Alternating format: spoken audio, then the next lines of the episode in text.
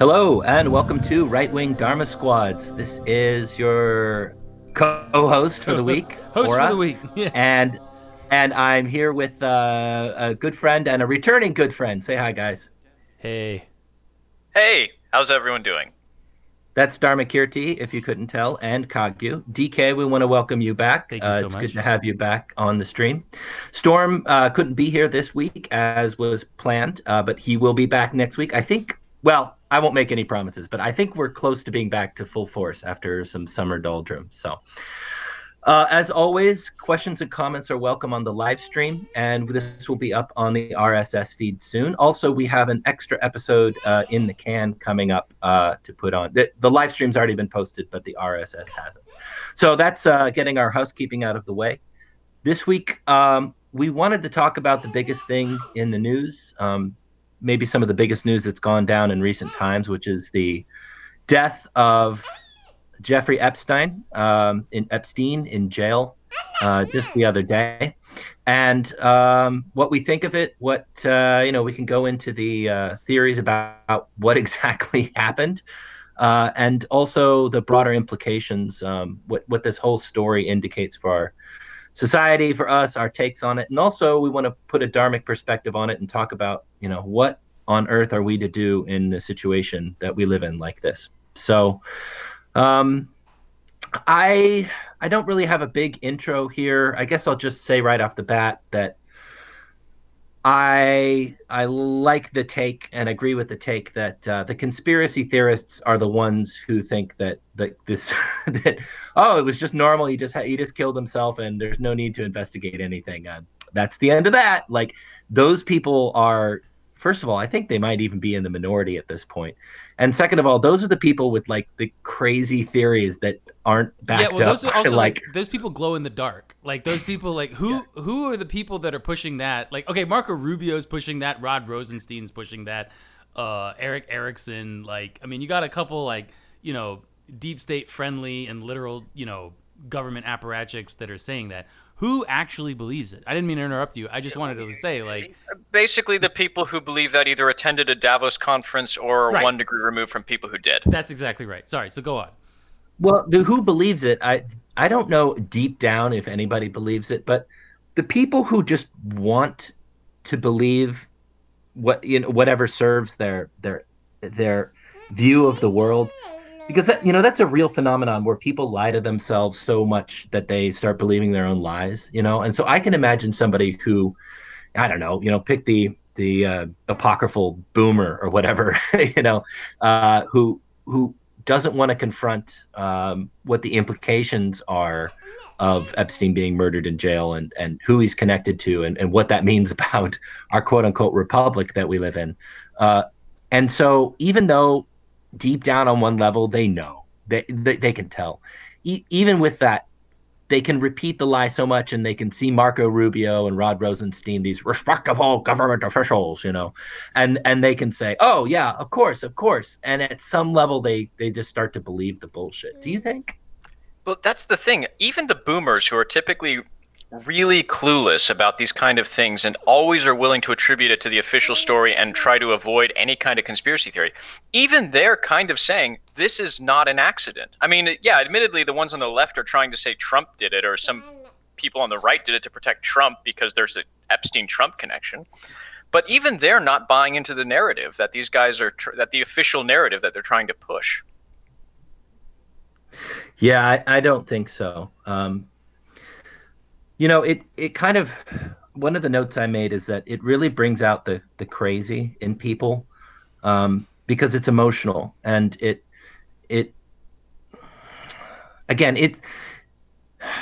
so if the government and to a large part the world is in large part, if not wholly, run by like an elite pedophile clique, right? That has such far-ranging implications for everything you believe to be true about the world.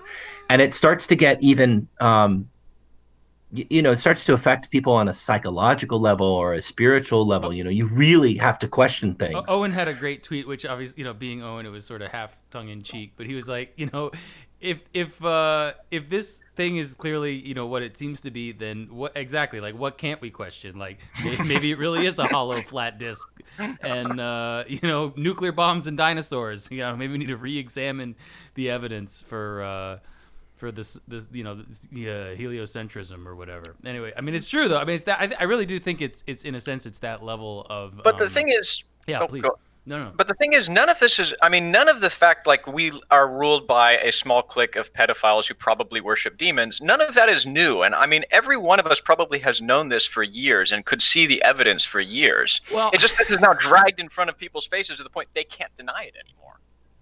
I would say I had suspicions and I mean, I had, you know, reports from people that I you know, that were not necessarily the most mentally balanced. I ultimately, even at the time, you know, some years ago, 10 years ago plus, I ultimately was like, oh no, I think these people are, I think it's actually really one person in particular that I whose opinion I respected on this. And he was like, yeah, I've been in these circles. I've been in courts, in, you know, among royalty in Europe, among people connected to, you know, the highest levels of, basically Davos people, these kind of people, and they worship Moloch, and some of them have children that have never legally existed because they were sacrificed to Moloch.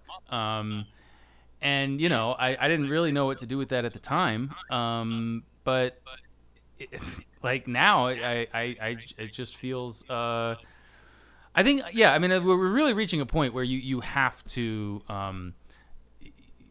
you can't just ignore it. You can you don't necessarily have to believe all that. I mean, I think at this, you know, there's it becomes you run out of alternative explanations, but certainly you can't. It's like, what's up with the island? What's up with the Masonic symbolism? What's up with everything that's happened? What's going on just in the world generally? And I mean, the more I sort of look at it, and I guess I'm predisposed, and I'm curious what, I'm just curious what people think, but it's hard for me at this point in time, looking at things in the grand sweep.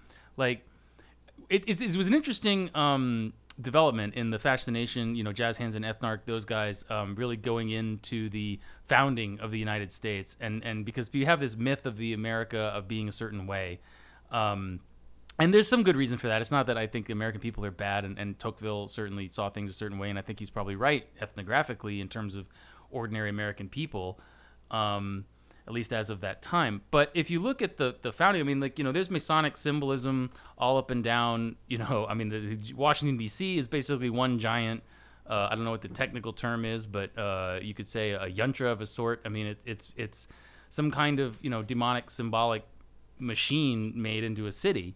And, you know, I know a guy who did some carpentry work, or some kind, I don't know, it was carpentry, some kind of... maintenance, physical maintenance on stuff in like the dome and the Capitol. He said there's like stuff up in there, like designs and paintings and stuff that no one ever sees, and it's all, you know, Illuminati shit. And I mean, that's not like, a lot of that is a matter of the historical record. You know, these people were Masons, and the Illuminati was a real organization, and you can get into, you know, there's a rabbit hole, and I think at least, you know, probably more than 50% of that is disinformation to throw people off the trail.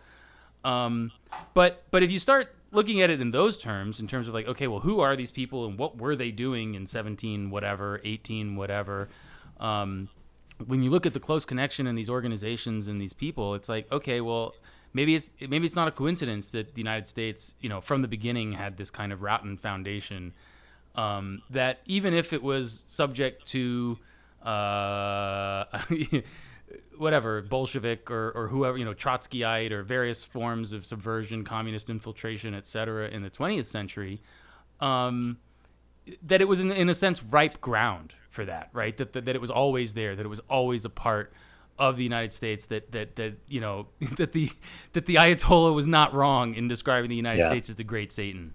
You can please, please. Yeah, you know, what interests me is that. What I'm not interested in is this, the idea that like, oh, there's the normie world, and then there's the conspiracy take on things.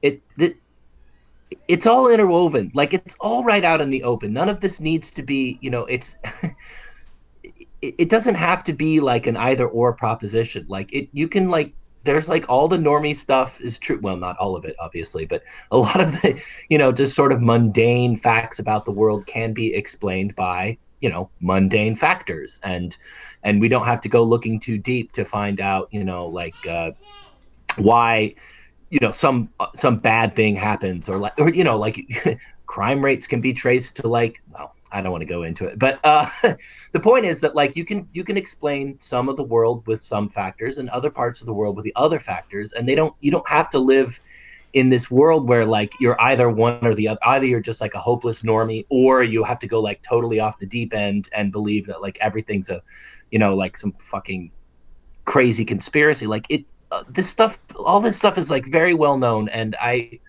I'm interested in the idea of wedding them. And in fact, just to speak to Karsten's point here, which I can show on the live stream, please do not speak of boring politics. Instead, talk of metaphysics. And I think that's part of the reason we chose this topic is because this is the point at which, you know, politics and metaphysics sort of begin to intersect, right? So we're not talking about like how many electoral votes do you need to win the presidential election or whatever, and how many is Alabama versus Georgia, whatever. Like that's politics, right? But this is where the real world, you know, the political world intersects with some, you know, some of these other things that are going on in the world. And it's, yeah, it's not, it's, to me, it's not conspiracy land. It's land. It's reality land. Yeah, I gotta, like, I mean, I've said this before, but I know we have some new listeners, and I'm, you know, for anyone who's listening now that maybe didn't catch it, or just to reiterate for those who don't know, or this kind of thing, people have a cartoon often idea of magic. I mean, there's this, I mean, I guess it's starting to change a little bit.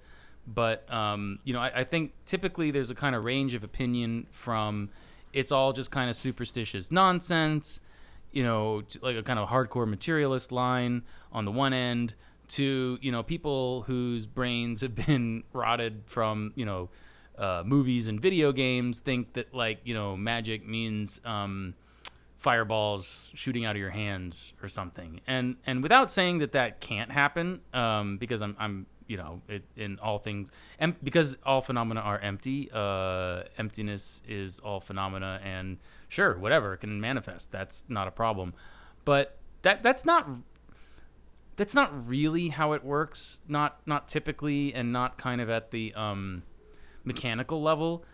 There is a mechanics to, I would prefer to call it ritual technology, and with, you know, part of it is like you know, you can't say too much, not only because you're like bound not to, but also because it's hard, just not really something you could put in language very easily. But the point is, when these people, right, these elites do these practices, do these rituals, these dark things, when they take the foreskins, when they take the aborted baby parts, and God knows what else, and they do things with them, right? It's not like how to say, it's not like they do this thing and then I don't know, like it's somehow the money magically appears, and it doesn't work like that. It's more like think of the Aztecs, right? People have this idea of like, oh, the Aztecs were this brutal civilization and they did all this human sacrifice, and okay, they did. And it's true that, I mean, you know, we can assume that the sun would have continued to rise had they not performed this human sacrifice. But the human sacrifice that they performed was not separate from the maintenance of their power as a civilization.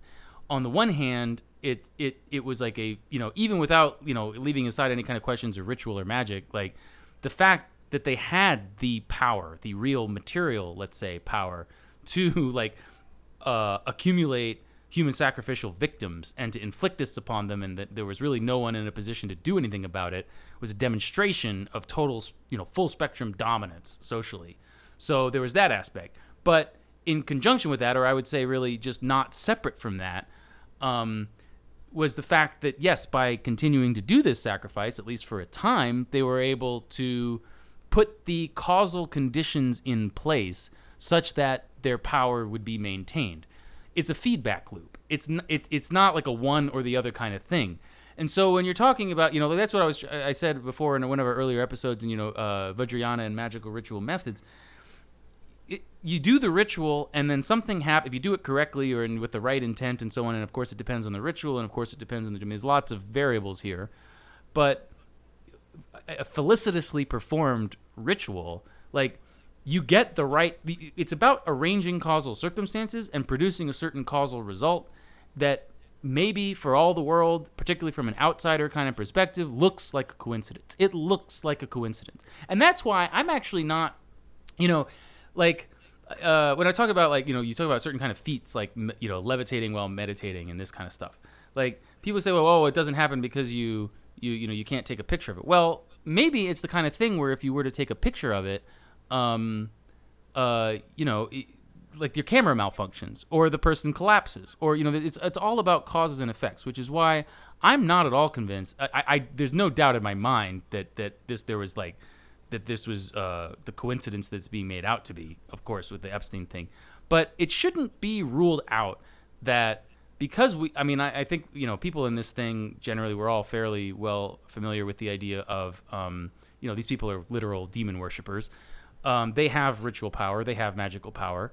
And yeah, it's not out of the realm of someone with a certain amount of magical power to make cameras that don't malfunction, to make them malfunction, to make a guard that's on duty, you know, stop paying attention for 30 seconds. I'm not saying that it was a coincidence. I'm saying that, like, ritual power has the ability to make this insane, you know, 1 in 18 trillion, 6 million, whatever kind of thing, kind of probability happen. That's all I'm saying. I'm not saying that it did happen. I'm just saying, like, you got to understand this in this kind of terms. I don't know if I'm making sense. It does. I mean, the way I like to sometimes think about magic is if you look at, like, causality on a really crude materialistic level and break it down to this root, eventually you get to this point where it's like this quantum probabilistic. You literally cannot attribute any kind of causation beyond rolling dice. And really, I think sometimes when we think about ritual technology, it may be a way of loading those dice as to get a very imperceptibly different roll that gets you a much different result on the macro level. That's how I think of it as well. I totally agree. And, you know, to take your Aztec analogy and bring it into modern times, you know, if all of the magical power of our evil elites or whatever were to disappear overnight, which isn't the way it works, but let's say that happened, Donald Trump would still be president in the morning. All of Epstein's clients and everything would still be, like, creepy billionaires and everything. Like, the material state wouldn't change overnight. Yeah. However, you might find that in 10 years, a completely different state had evolved as a different, you know, as maybe some good guys got the upper hand, or a different cadre of bad guys, or whatever. Who knows, right? So the causal factors can still work through, and do still work through, you know, mundane things like political power and wealth and everything. But the two sides are sort of interwoven. Yeah, exactly. That's exactly.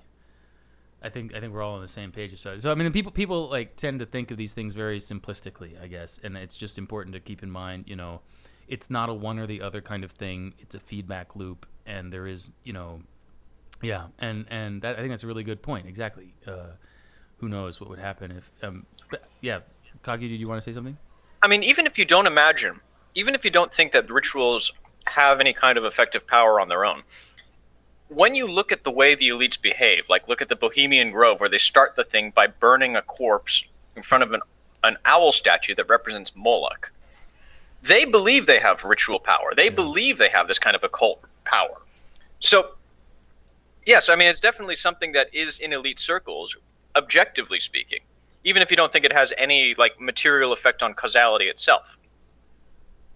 So this leads us to, you know, like, this is the question to me is, you know, what to do about it. And I've been a big proponent of people need to learn.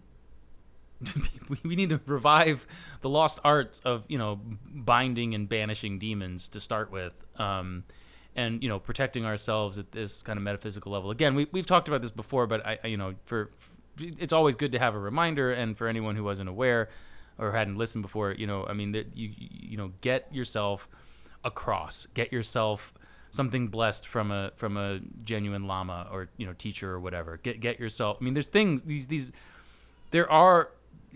It's not as simple as good versus evil, but there are things, there are powerful forces for, you know, transcendent good in this universe, in the multiverse, and we can connect with them. Many of them are here, present, you know, right now. Many of them, you know, part of what it means on the kind of classical Mahayana view, to be fully awakened, to be fully enlightened, to be Buddha, is like built into that is essentially when a beings in distress call on you, that you are able and in a sense in a certain kind of way required. Like it's just out of your, it's a spontaneous manifestation of your compassion as Buddha, as an enlightened being, to come and help.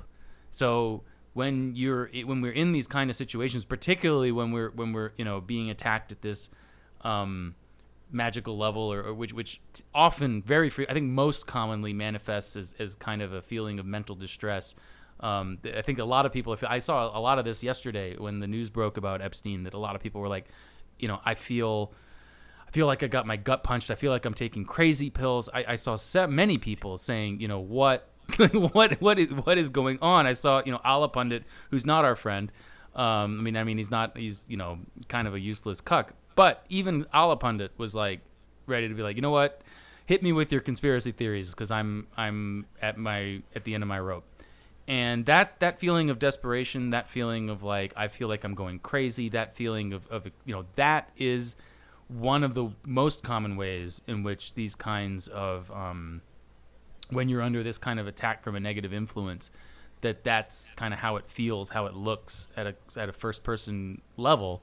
And so, yeah, you know, I mean, of course it's good to have protection ahead of time, but if you don't, you know, that's the best time for prayer. Yeah. That's good. I was thinking about, as we were preparing for this, wondering, you know, what is the effect on sort of the mass public consciousness of something like this? And you can consider the mundane side of it, like, are people going to believe the story? And if they start to doubt the story because it's so outlandish on the face of it, you know, then what conclusions are they going to reach about, you know, the government and everything like that? But then also, Dharmakirti, you raise a good point, which is, you know, on the individual level, we have to recognize those moments when you're like, oh my God, this is a crazy world, and remind ourselves that we're spiritual beings and that there are other spiritual beings out there that can help us, and other ones that are intent on harming us.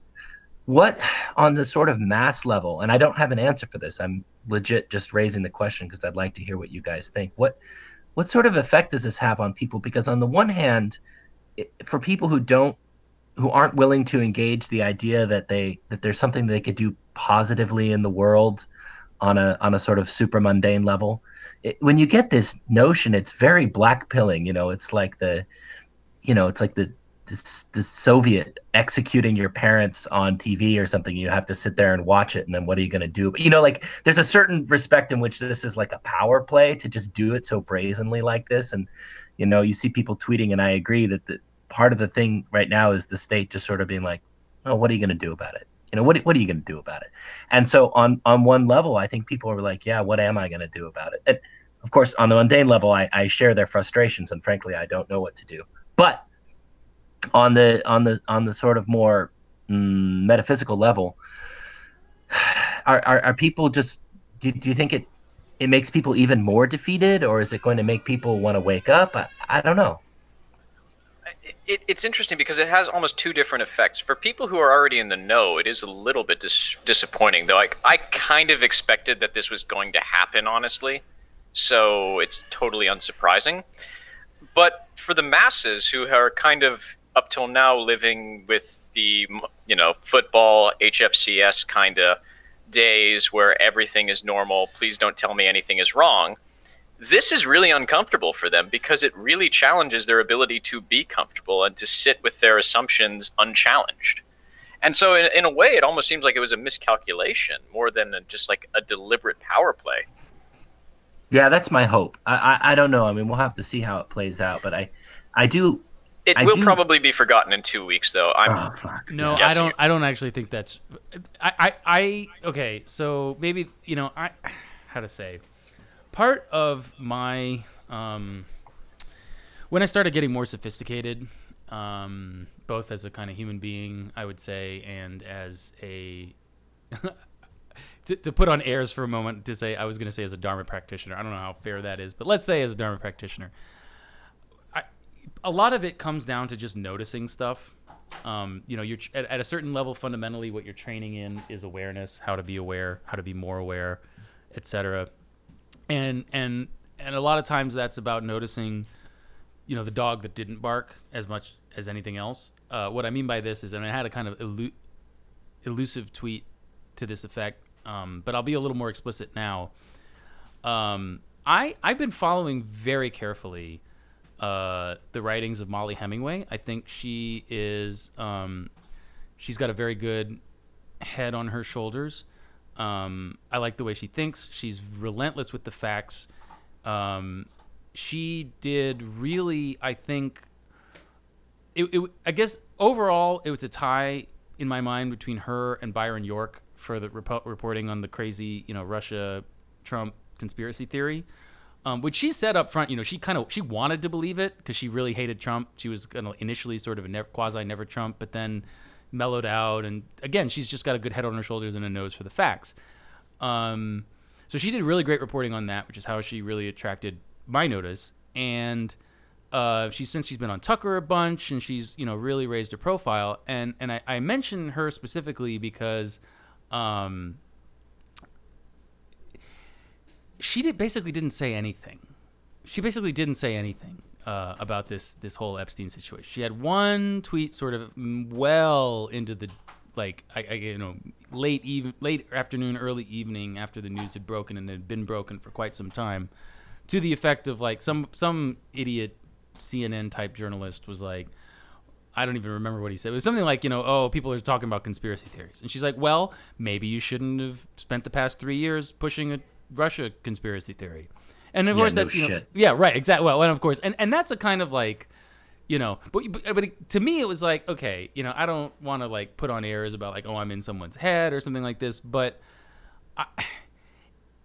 it was very conspicuous to me. I'll just put it that way, that this very respectable, very level-headed but relentless and etc. journalist. One of the few real, journalists that I think is worthy of the title, that she didn't say anything, because I just got the sense if she were to say her real thoughts, that it would get her in more trouble than she's already in with the journalistic profession writ large.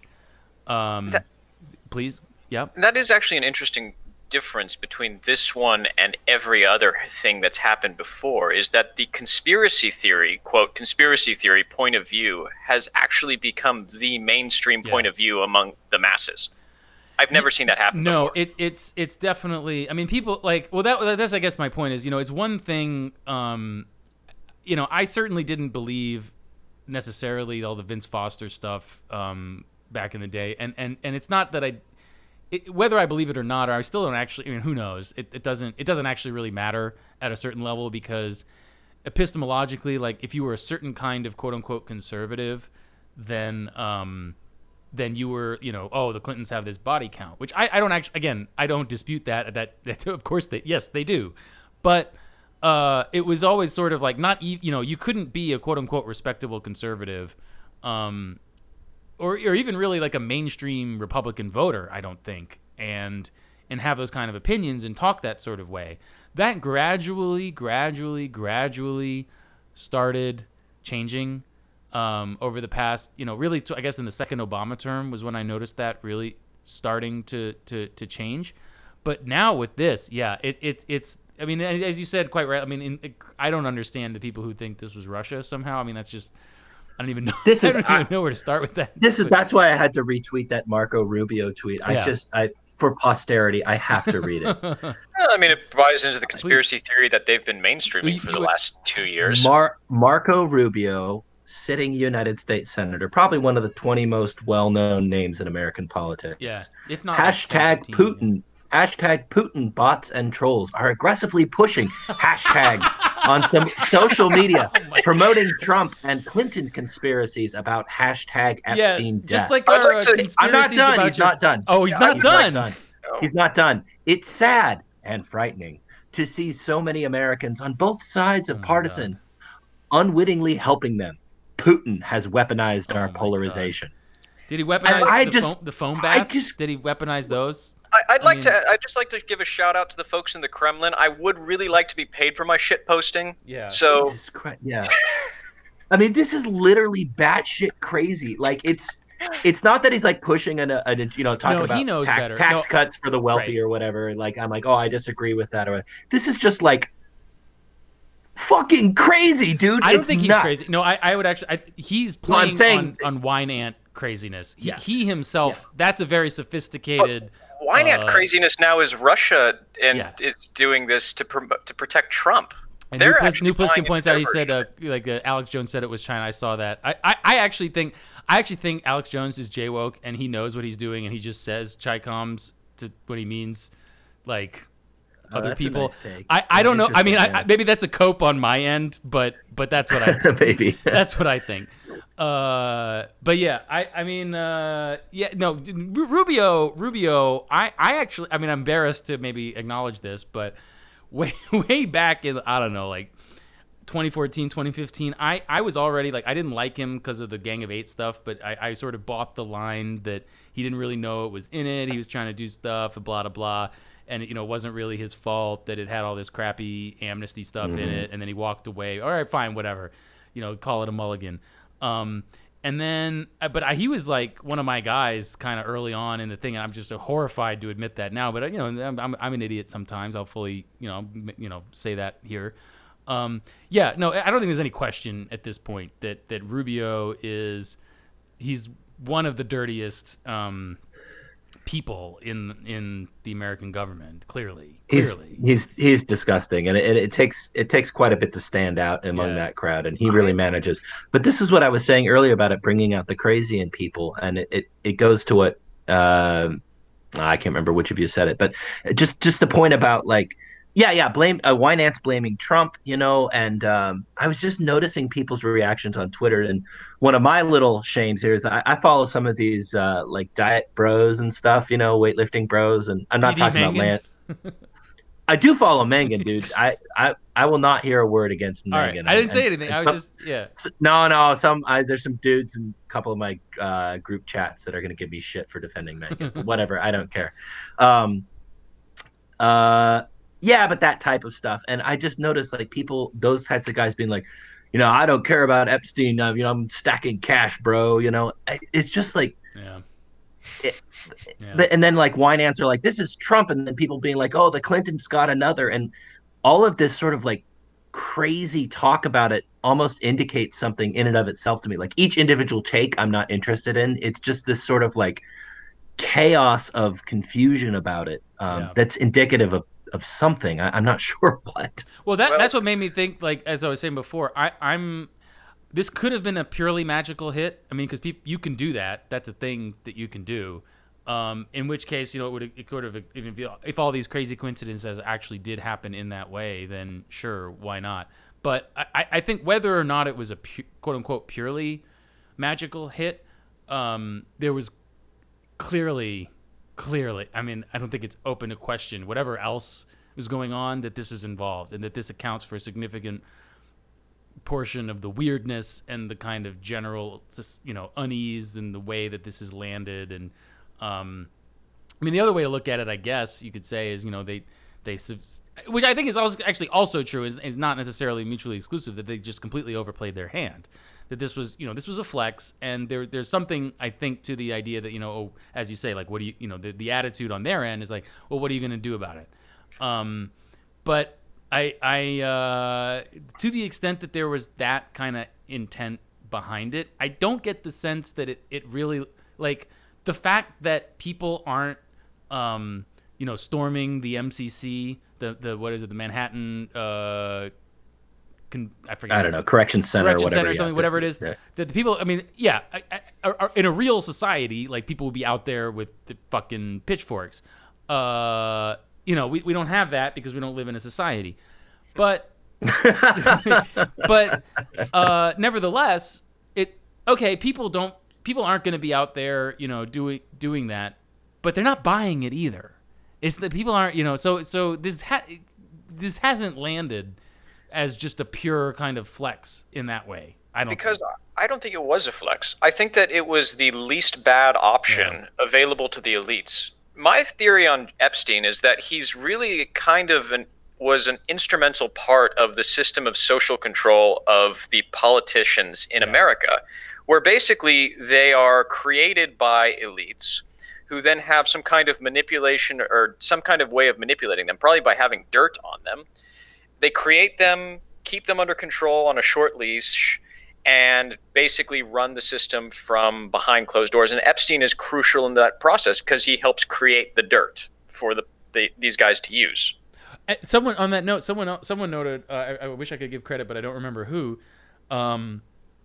that this is part of it is, you know, there was a time not even that long ago for many of us within living memory. I think it was, who was it? I think it was it Edwin Edwards, the guy who like won against David Duke in Louisiana, who said that the only way he would lose his election, cause he was like notoriously corrupt, just completely corrupt. But he said, the only way I would lose was if they found me in bed with a live boy or a dead girl. Yeah. And, that was true at 1980, whatever it was that happened. 90, I don't remember. That was true. I'm sure that at the time, if they had found him in bed with a live boy, that would have been it. That is no longer the case, right? We have just completely torn down. You know, people could come out as transgender, and you know, I'm sure it would benefit their political campaigns. The fact that Pete Buttigieg likes to get it in the ass is like a selling point for the wine ants. I don't know. Is he a top or a bottom? People have different opinions on this. I don't. No, I promised last week. We went deep into the gay thing a couple weeks ago, and I promised we weren't going to touch it. Okay, sorry, for a while, I didn't. So. All right, okay. But anyway, point is, look, the only thing left really is pedophilia, and even that, obviously, they're like chipping away at the foundations of. But it seems like that's meeting a lot of resistance. Like initially, they were trying to like promote this like non-contact bullshit, and now this Desmond is amazing debauchery. Honestly, it would be amazing to me if this doesn't result in actually pushing people over the edge. I don't know, man. Though, yeah, you're right. I mean, people... I don't know.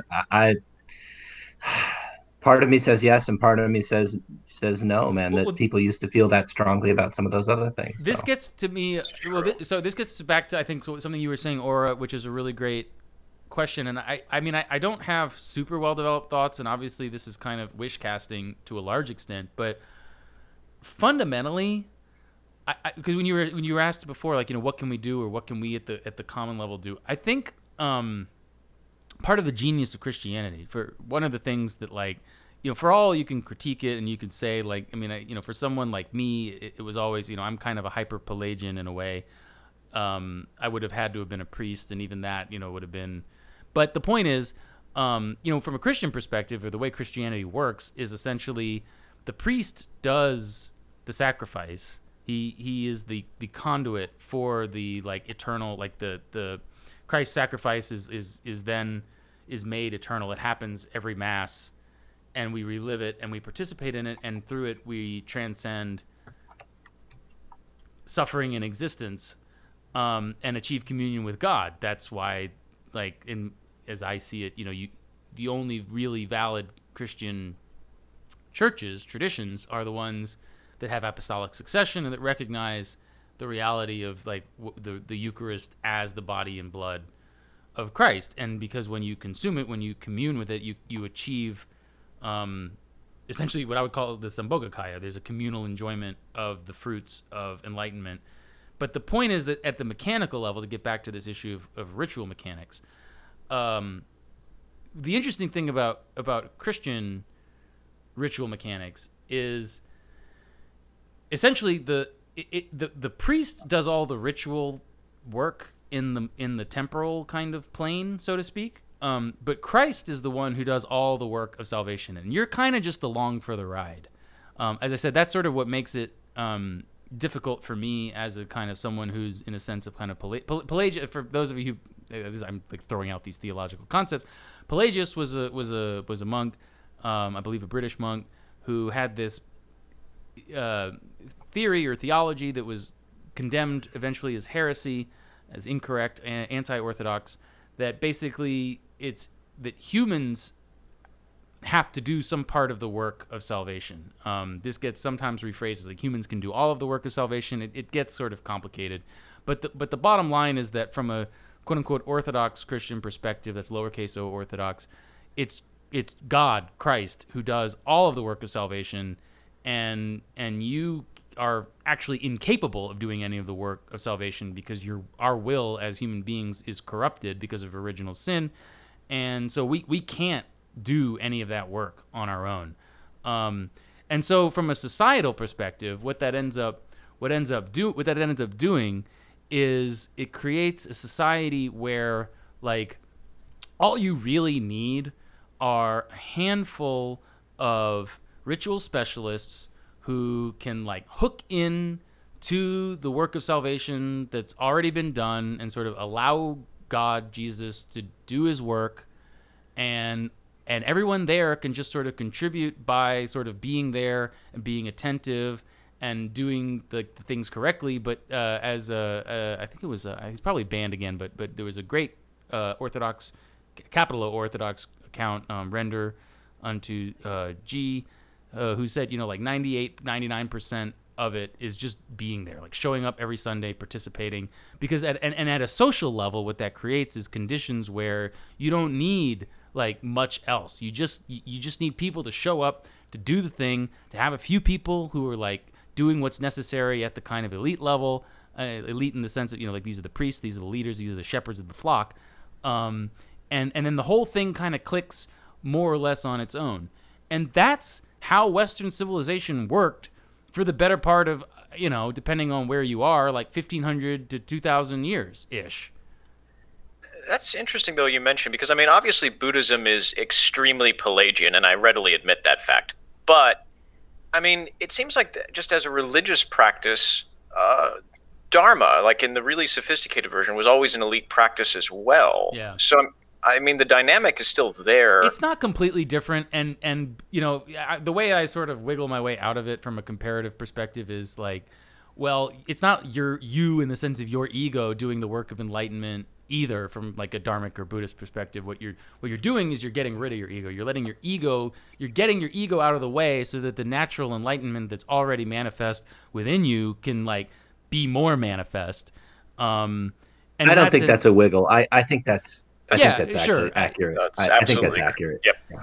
But the point is that, I mean, again, it depends on how you look. I don't want to, like, you know, argue Christian theology or whatever. When you said you were a Pelagian, I thought you meant you were like a pre-Achaean Greek, and I was sitting there trying to, like, figure out Dharmakirti is one of the sea people or something. Like, I couldn't figure it out. You heard it here first, folks. Yeah. That's hilarious. Want to hit up some of these comments? Yeah, let's get back to let's get some questions. All right, so... Yeah. Oh, go ahead. Who was? I just wasn't sure if my point was clear. I was just saying, like, when you're saying, like, to maybe make that more explicit in case it wasn't explicit enough. What I'm suggesting, the reason why I'm talking about all that is that you need some kind of valid, efficacious, like, transcendentally good-oriented social religious practice in order to, like, not have this be this fucking disaster. sick joke of a quote-unquote society. It could, you know, Buddhism, obviously, you know, at the end of the day, I'm very sympathetic. I think Christianity also works. I think it has worked. I think it worked great for European peoples generally. But the point is, short of that, there is no way out. And for the average person listening to this, who I don't know how many, I think we're still, you know, much like the Dharma, I think, you know, this, whatever you want to call this, movement or whatever that we are. I mean, I think we still attract a certain kind of elite by and large. I don't know how relevant this is to us, but for wherever you are, whoever you are, you know, listening to this, in a sense, the best thing you can do is, you know, the essence of the Dharma is to do good, avoid evil, purify the mind. These things fundamentally mean have a spiritual practice, have a spiritual teacher, a spiritual father, go to church if you're Christian, go to church if you're not Christian, unless you have some very good reason why, you know, if you're like, you know, there's a couple interesting, you know, Hindu types that I'm friends with on Twitter and stuff, you know, yeah, sure, whatever your practice is, as if it's genuinely oriented towards transcendent good, no Crowleyite bullshit, no Hermetic this or that, that's not a direction you want to go in. Do that. That's the best thing you can do. Network in that way, create social power through common religious virtue, practice, concentration, and, discernment. There you go. Perfect. Oh, sorry. Okay, yeah. So let's get to some questions. That's what I wanted to say. No, hallelujah, brother. I totally agree. Todd says, does the New World Order underestimate the revival of Dharma? Sauron could not predict the free folk destroying the One Ring. He predicted them to use it. I'll take a swing at this first. I don't think the New World Order guys underestimate the good guys, broadly speaking. But it is an interesting question. You know, maybe they're so hell-bent on destroying Christianity, which they've, you know, been working on for centuries now, that they don't see, you know, they don't see another thing coming. I don't know the answer to that, but it's a nice thought, and I certainly believe it could be possible. It seems that, I mean, my take on it is that, well, they definitely have been trying to pretty much just destroy Christianity completely. What they have done with Dharma, at least here in the West, they seem to be content to ignore it in, say, Burma, for instance. But in the West, they seem to be intent on subverting it and turning it into a tool of their system of social control. So then you end up with these San Francisco grifters talking about mindful sex and threesomes and God knows what else. Yeah, but the question is that second, that group, you know, the California guys, is that a cause or an effect? Like, I would say that maybe that's more like much more downstream of the sort of, you know, Illuminati type, you know. I don't want to toss around terms too lightly, but you know what I mean. This, like, the elite. Yeah, I mean, well, I think there's a lot going on. I think maybe to split the difference, but in an optimistic way. I think to put it this way, I think you're right, Aura, that they don't underestimate the good guys, but they do. I think because, like, the only way. Let me put it this way: the only way that you do these kinds of just evil things that they do, both. Evil, you know, evil at the ritual level and evil at the, you know, whatever, physical, material level, human level, is if you fundamentally you're a nihilist. Fundamentally, you don't believe in karma, cause and effect, or you think you can outrun it. You think that, I mean, so much of this, you know, we've talked about this a little before also, but, you know, with like, you think you can live forever. You think you can outsmart impermanence. Or in Christian terms, you don't believe in eternal damnation, right? So my point is, you know, while they don't underestimate the human agency of the people on the other side, because they don't fundamentally understand or have faith or believe or whatever in the nature of what it is that they're actually up against, because they're nihilists in a certain sense, I think they do underestimate, if not, like, you know, if not the actual resistance, not the hashtag resistance, but, you know, us, this thing, we people who are doing this now, they do underestimate the Dharma. They do underestimate God, so to speak, and so. I actually think, like, you know, because so much of it isn't really motivated by atheism or even, in a sense, by, like, greed even per se, so much is just a lot of times – sorry? Cummies, but also, like, just hatred. I think they really, really hate Jesus. Like, some of this is, like, they just hate Jesus, which is, like, okay, I mean, that's not going to end well for you. But in the meantime, like, What's interesting is, like, I think they kind of, in a lot of ways, like, Buddhism for a complex of historical and various other sorts of reasons, flies under the radar.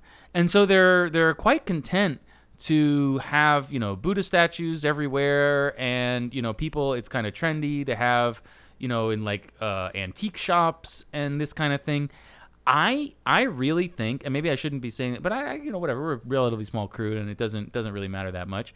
Or it's out of their hands, I think, to some extent. Like, that's actually really dangerous for them, because, you know, representations of the body, speech, and mind of the blessed ones is just incredibly powerful. I mean, it's a little bit of ultimate reality, like, breaking through into our kind of everyday experience in a way that we can interact with. It's incredibly powerful, and that's why I think fundamentally why they don't allow icons of Jesus or Mary or the saint. They really try to it's like that. Creepy to them to have a crucifix up, but like, but then they'll have a Buddha statue. Right?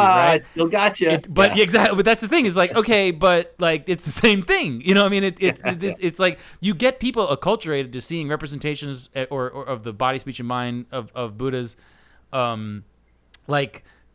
Again, it just gets people in a certain kind of oriented a certain way in terms of their mindset. And that's why I think, like, while Europe, I don't know. I mean, I have question marks, but I think I hope that it stays Christian for as much as it can. And I think it will. And I think that's the way forward for Europe. The United States doesn't have churches everywhere in the same way, doesn't have that kind of deep connection everywhere. And, that's why I think, you know, the United States in this way that meditation is trendy, that Buddhism is trendy, that Buddha statues and Buddha faces, Buddha heads, Buddha busts, you know, all these kinds of Buddhist imagery are very trendy and very popular. You know, it's doing things to people's, like, karmic existences that the elites, I don't think, really understand, and they're going to come to regret. I like that, man. We can go around when you see one of those, just implant a little. Aura bomb inside of it. Yeah, exactly. No, the best. Well, I don't know if it's the best, but it's an instruction actually from a text that we read last time I was on with Ryan Snow Maharaja from Words of My Perfect Teacher. Pacha Rinpoche has an instruction. Basically, says any time that you see, like, a Buddha statue, actually, he says, if I recall correctly, like, even like a fragment, because in Tibet you'd have often, like, they make them, you know, all these clay little. Okay, what do? You bow, or you make like a homage, or you put your hands together, but you basically say, like, you know, oh yes, you remember that you took refuge in the Buddha, the Dharma, and the Sangha, and you, like, you sort of acknowledge it as, like, okay, that's the Buddha, like, here now in a way that's present to me, and I'm, like, you know, offering homage. Anytime you see it, and I try to do that, and I think that little aura bomb. I think that's a nice little aura bomb that you, as you put it, implant in there. Yeah.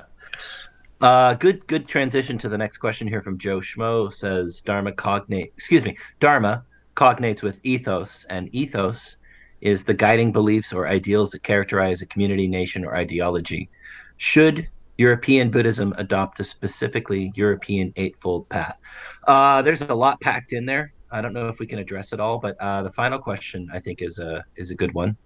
Do you guys want to take a hack at it? My view is this. The highest truth needs to transcend, not just, like, it should transcend, like, just nations and cultures as well. It should be, like, universal, and, like, absolutely universal in that sense. And so I'm not really sure what you would mean when you say European Buddhism adopting a specifically European. And in a sense, the Buddha Dharma it contains within it, like, it doesn't really need to be made specifically European. Now, you could say maybe certain aspects of it should be focused on more within a European cultural context, which has been the case historically. Like, for instance, you could say Japanese Buddhism emphasizes certain aspects of Dharma more than whereas Tibetan Buddhism emphasizes other ones a little bit more. And that might be the case, but I don't think that it needs to be really changed for a European context. Please. I would agree. And I think to be charitable to Joe, I think when he says specifically European Eightfold Path, I think, you know, maybe that's just another way of saying of specifically European Buddhism, because just to be autistic for a second, the Eightfold Path, there's nothing Asian or non-European about it. It's, you know, right effort, right mindfulness. I don't mean to go into like a we was Buddha's fantasy history, but it was literally conceived by a mind of an Aryan prince. Yes, it was. Well, that's what I was going to say, or to piggyback on what you were. I was basically going to, like, when the, you know, right action, right livelihood means one thing in India, you know, 1,500 years ago, it means something different in Japan 500 years ago. It means something different in Europe today. But the principle of, like, right action, right mindset, right mindset. I was like Cernovich, the gorilla speech, gorilla concentration. Yeah. Oh my goodness. But you know what I mean. The point is, like, the principle encompasses all of these things. And yeah, so I mean, when you talk about a specifically European Buddhism, I don't know what a specifically European Eightfold Path would mean, but I think in terms of things like, you know, right livelihood, particularly at like a kind of wider social level, that yeah, it's going to be, you know, I think this is where something like Evola's conception of Buddhism as a kind of heroic struggle, which is the theme that's present from the, you know, it's in the Indian literature, it's in the Tibetan literature, I'm sure it's in the Japanese stuff as well. I'm just less familiar. But, you know, that's something, that kind of sense of, like, the you know, because Westerners, we behave, you know, we look at things a certain way. You know, we there's this going back to Homer, you know, and the ancient Greeks and the whatever, the sea peoples and so on. But, you know, through the kind of, there's, I like to rag on the German Romantics, but they're not completely wrong. I mean, the sense of, like, heroism and individual struggle, it's not entirely bad. That can be used in a kind of a good dharmic way. And I think that's something to expect, or it's a natural fit with the European character, with the European peoples, and it's a one way in which, you know, I think a specifically kind of European or Western Buddhism can take shape, or maybe should take shape. Good answer. I will power through a couple more of these. I know you're probably pretty tired. We can call it whenever you. No, gosh, no. I'm not tired, but certainly we can call it whenever. But I actually, we have more. I always want to say we have more comments that we're going to be able to get to this time, but I do want to hit some of these I've been looking at. This one, short answer to Commissar IG: are y'all ever going to do a beginner's guide or something like an episode of how to start out? Honestly, I've been wanting to do this for a while, guys. We don't have to decide on it now, but I would love to do a Buddhism 101, you know, just the very basic principles and how to start. So I think it's a good idea, and we'll think about it. Sounds good. Yep. Let's see. This is just a good comment from Love Everyone. Conspiracy theory, is it for real, though? Love Everyone. Conspiracy theory is a pejorative used to discredit anyone who questions the narrative. We live in a media-controlled society, and thus the conspiracy label is used to further the media stranglehold. Absolutely correct. All right, that's all I'm going to hit for now, because we have a lot more comments, but we might get some more before the end. I didn't mean to cut you guys off like that. No, it was good to field some comments and questions. Did you have, or you mentioned that you had some notes? Did you have further things you wanted to hit on in terms of, you know, these recent events and that kind of thing? Yeah, I mean, I actually like where we took the discussion more than my original notes, but I'll just sort of rat-a-tat them off here real quick, and if anything hits you guys, we can talk about it. But you guys said it already, and I'll just repeat it. I just want to say that as far as this sort of the narrative goes, I'm not, like, suspicious of what happened to Jeffrey Epstein. Just like I am not suspicious of gravity.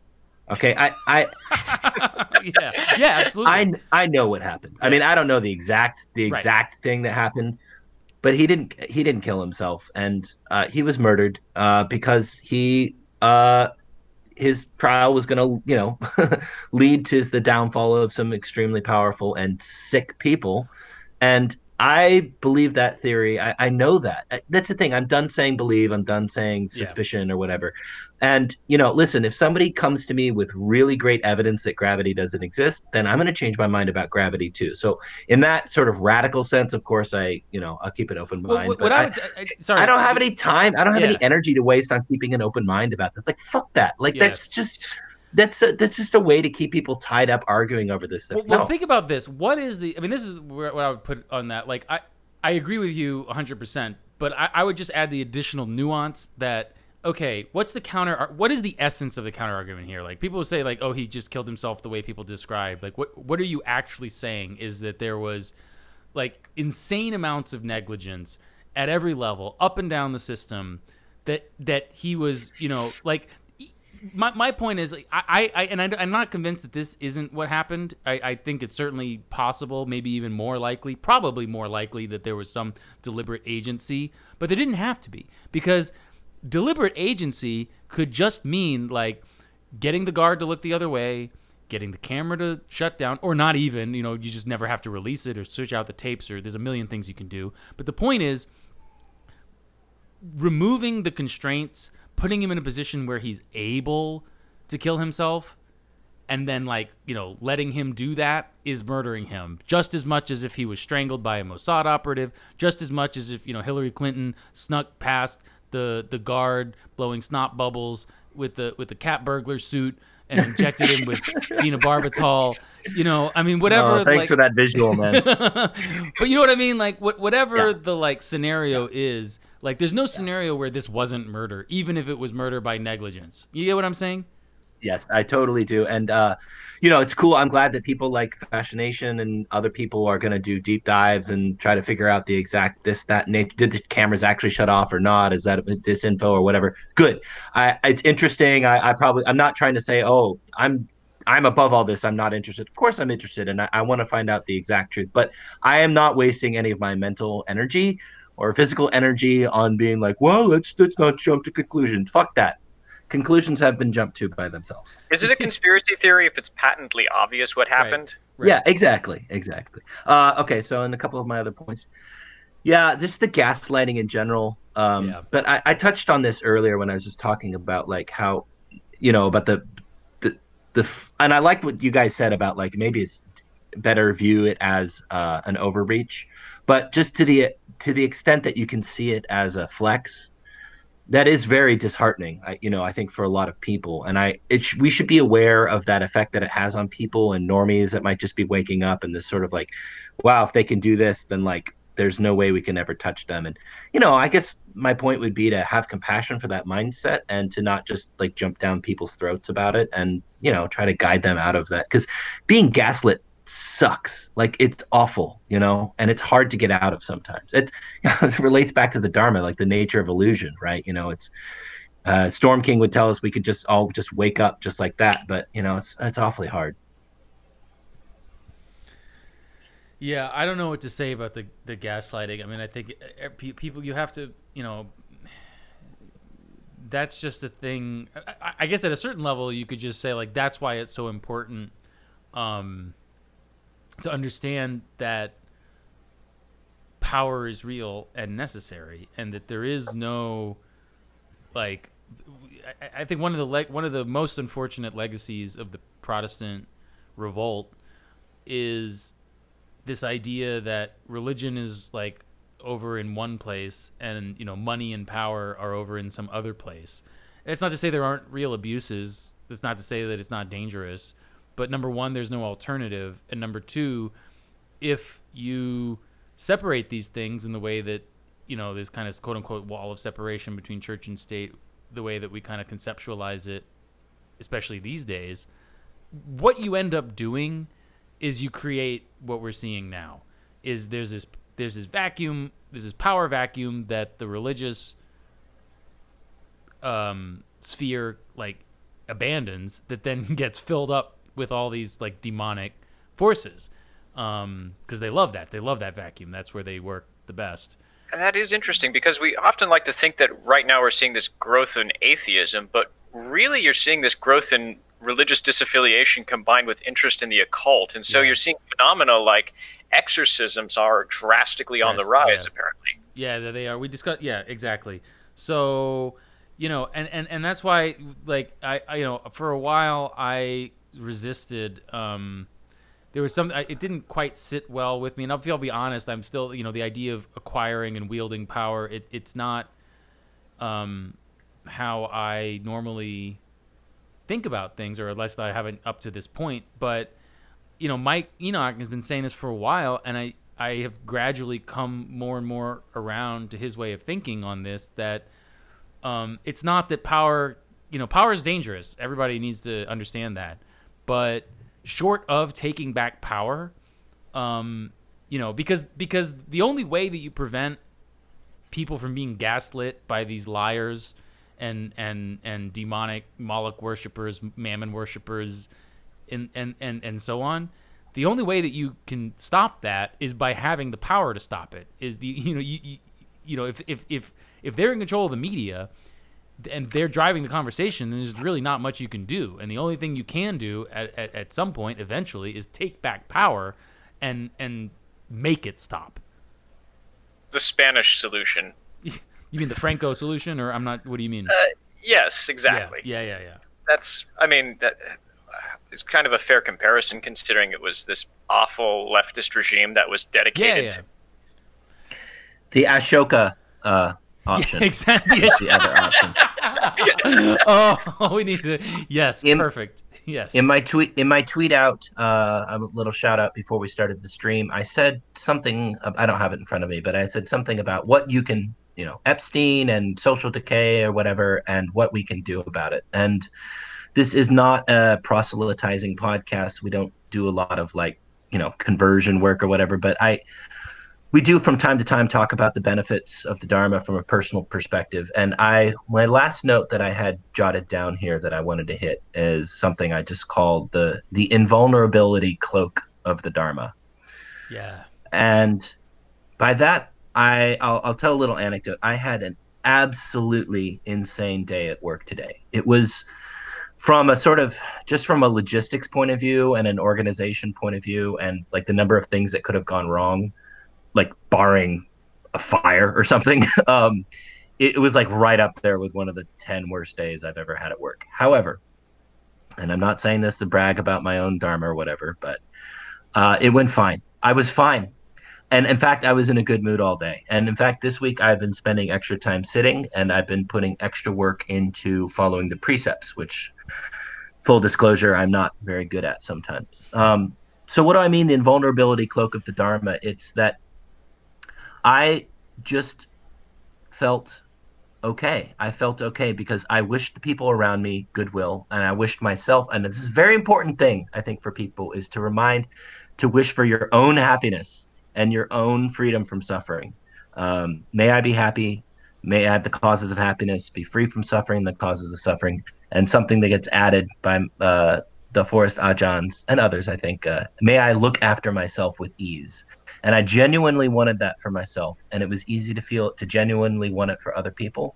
And the reason this relates to what we're talking about is that in this crazy situation, this crazy world we live in, this clown world, this just utter awful evil situation that we find ourselves in, you can have that sort of invulnerability cloak. And it's not because you're running away. We've said this before, but I'll say it again. It's not because you're running away. It's not because you're hiding from it. You're not going to face the facts or whatever. It's just this sense of, because you want goodwill genuinely, because you're centered in the mind, you're centered with the breath and everything, you don't get black-pilled, and you don't get this fake white-pilled feeling either. It's just something you have to live in, to hold on to as you move through the world, and it actually becomes easier to engage with this stuff. So the problems come up at work in my little mundane situation, and the problems get solved faster because I'm thinking clearly and in a generally good mood.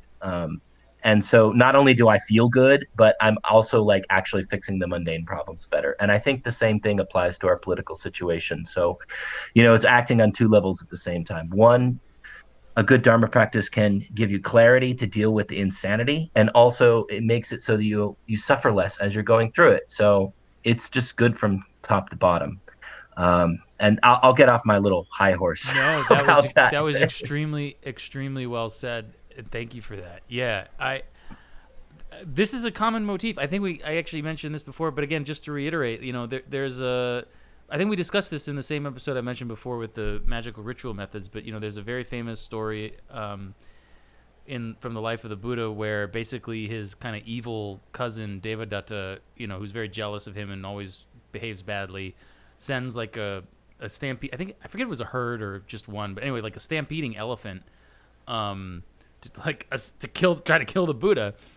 And without, I mean, the Buddha just, you know, he's a Buddha. He doesn't, you know, he doesn't have like a mind the way that we do in this like dualistic way. He just doing, you know, he looks a certain way to beings, but he's just kind of hanging out with this invulnerability field. And the elephant just kind of, you know, he's charged, his maddened elephant, which I don't know if people spend time in Asia, but elephants are scary, especially when they're upset. But this crazy elephant charging directly at him just kind of calms down and gets really gentle and like kneels at his feet.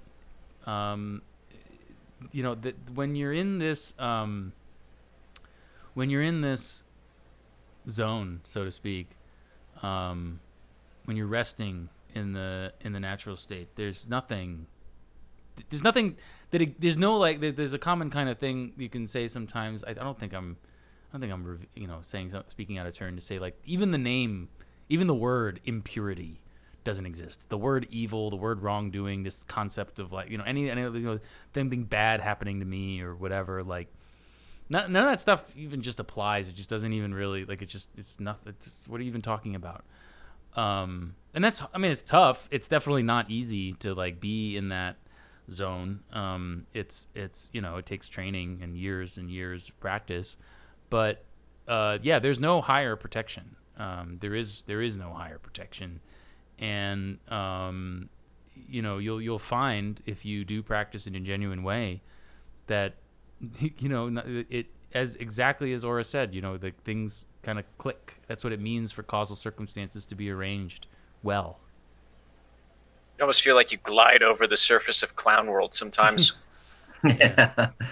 I should invent something that, and then make $1 million selling that. Yeah, right. The glider. All right, guys. Well, we've gone for over an hour now. We've gotten many excellent comments that we won't be able to get to today, but I want to thank. And let me give you guys a chance to add anything that you may want to add. No. Okay. Not really, yeah, no. Not really. Yeah. Nah. All right. So I want to thank everybody who participated in the live stream, all the excellent comments. Sorry we couldn't get to everything. As always, you can hit us up on Twitter if you want to. And we will be back again next week with another episode of Right Wing Dharma Squads. Thanks, everyone. So thank you, Kagyu. Thanks, Dharmakirti. And thanks, listeners.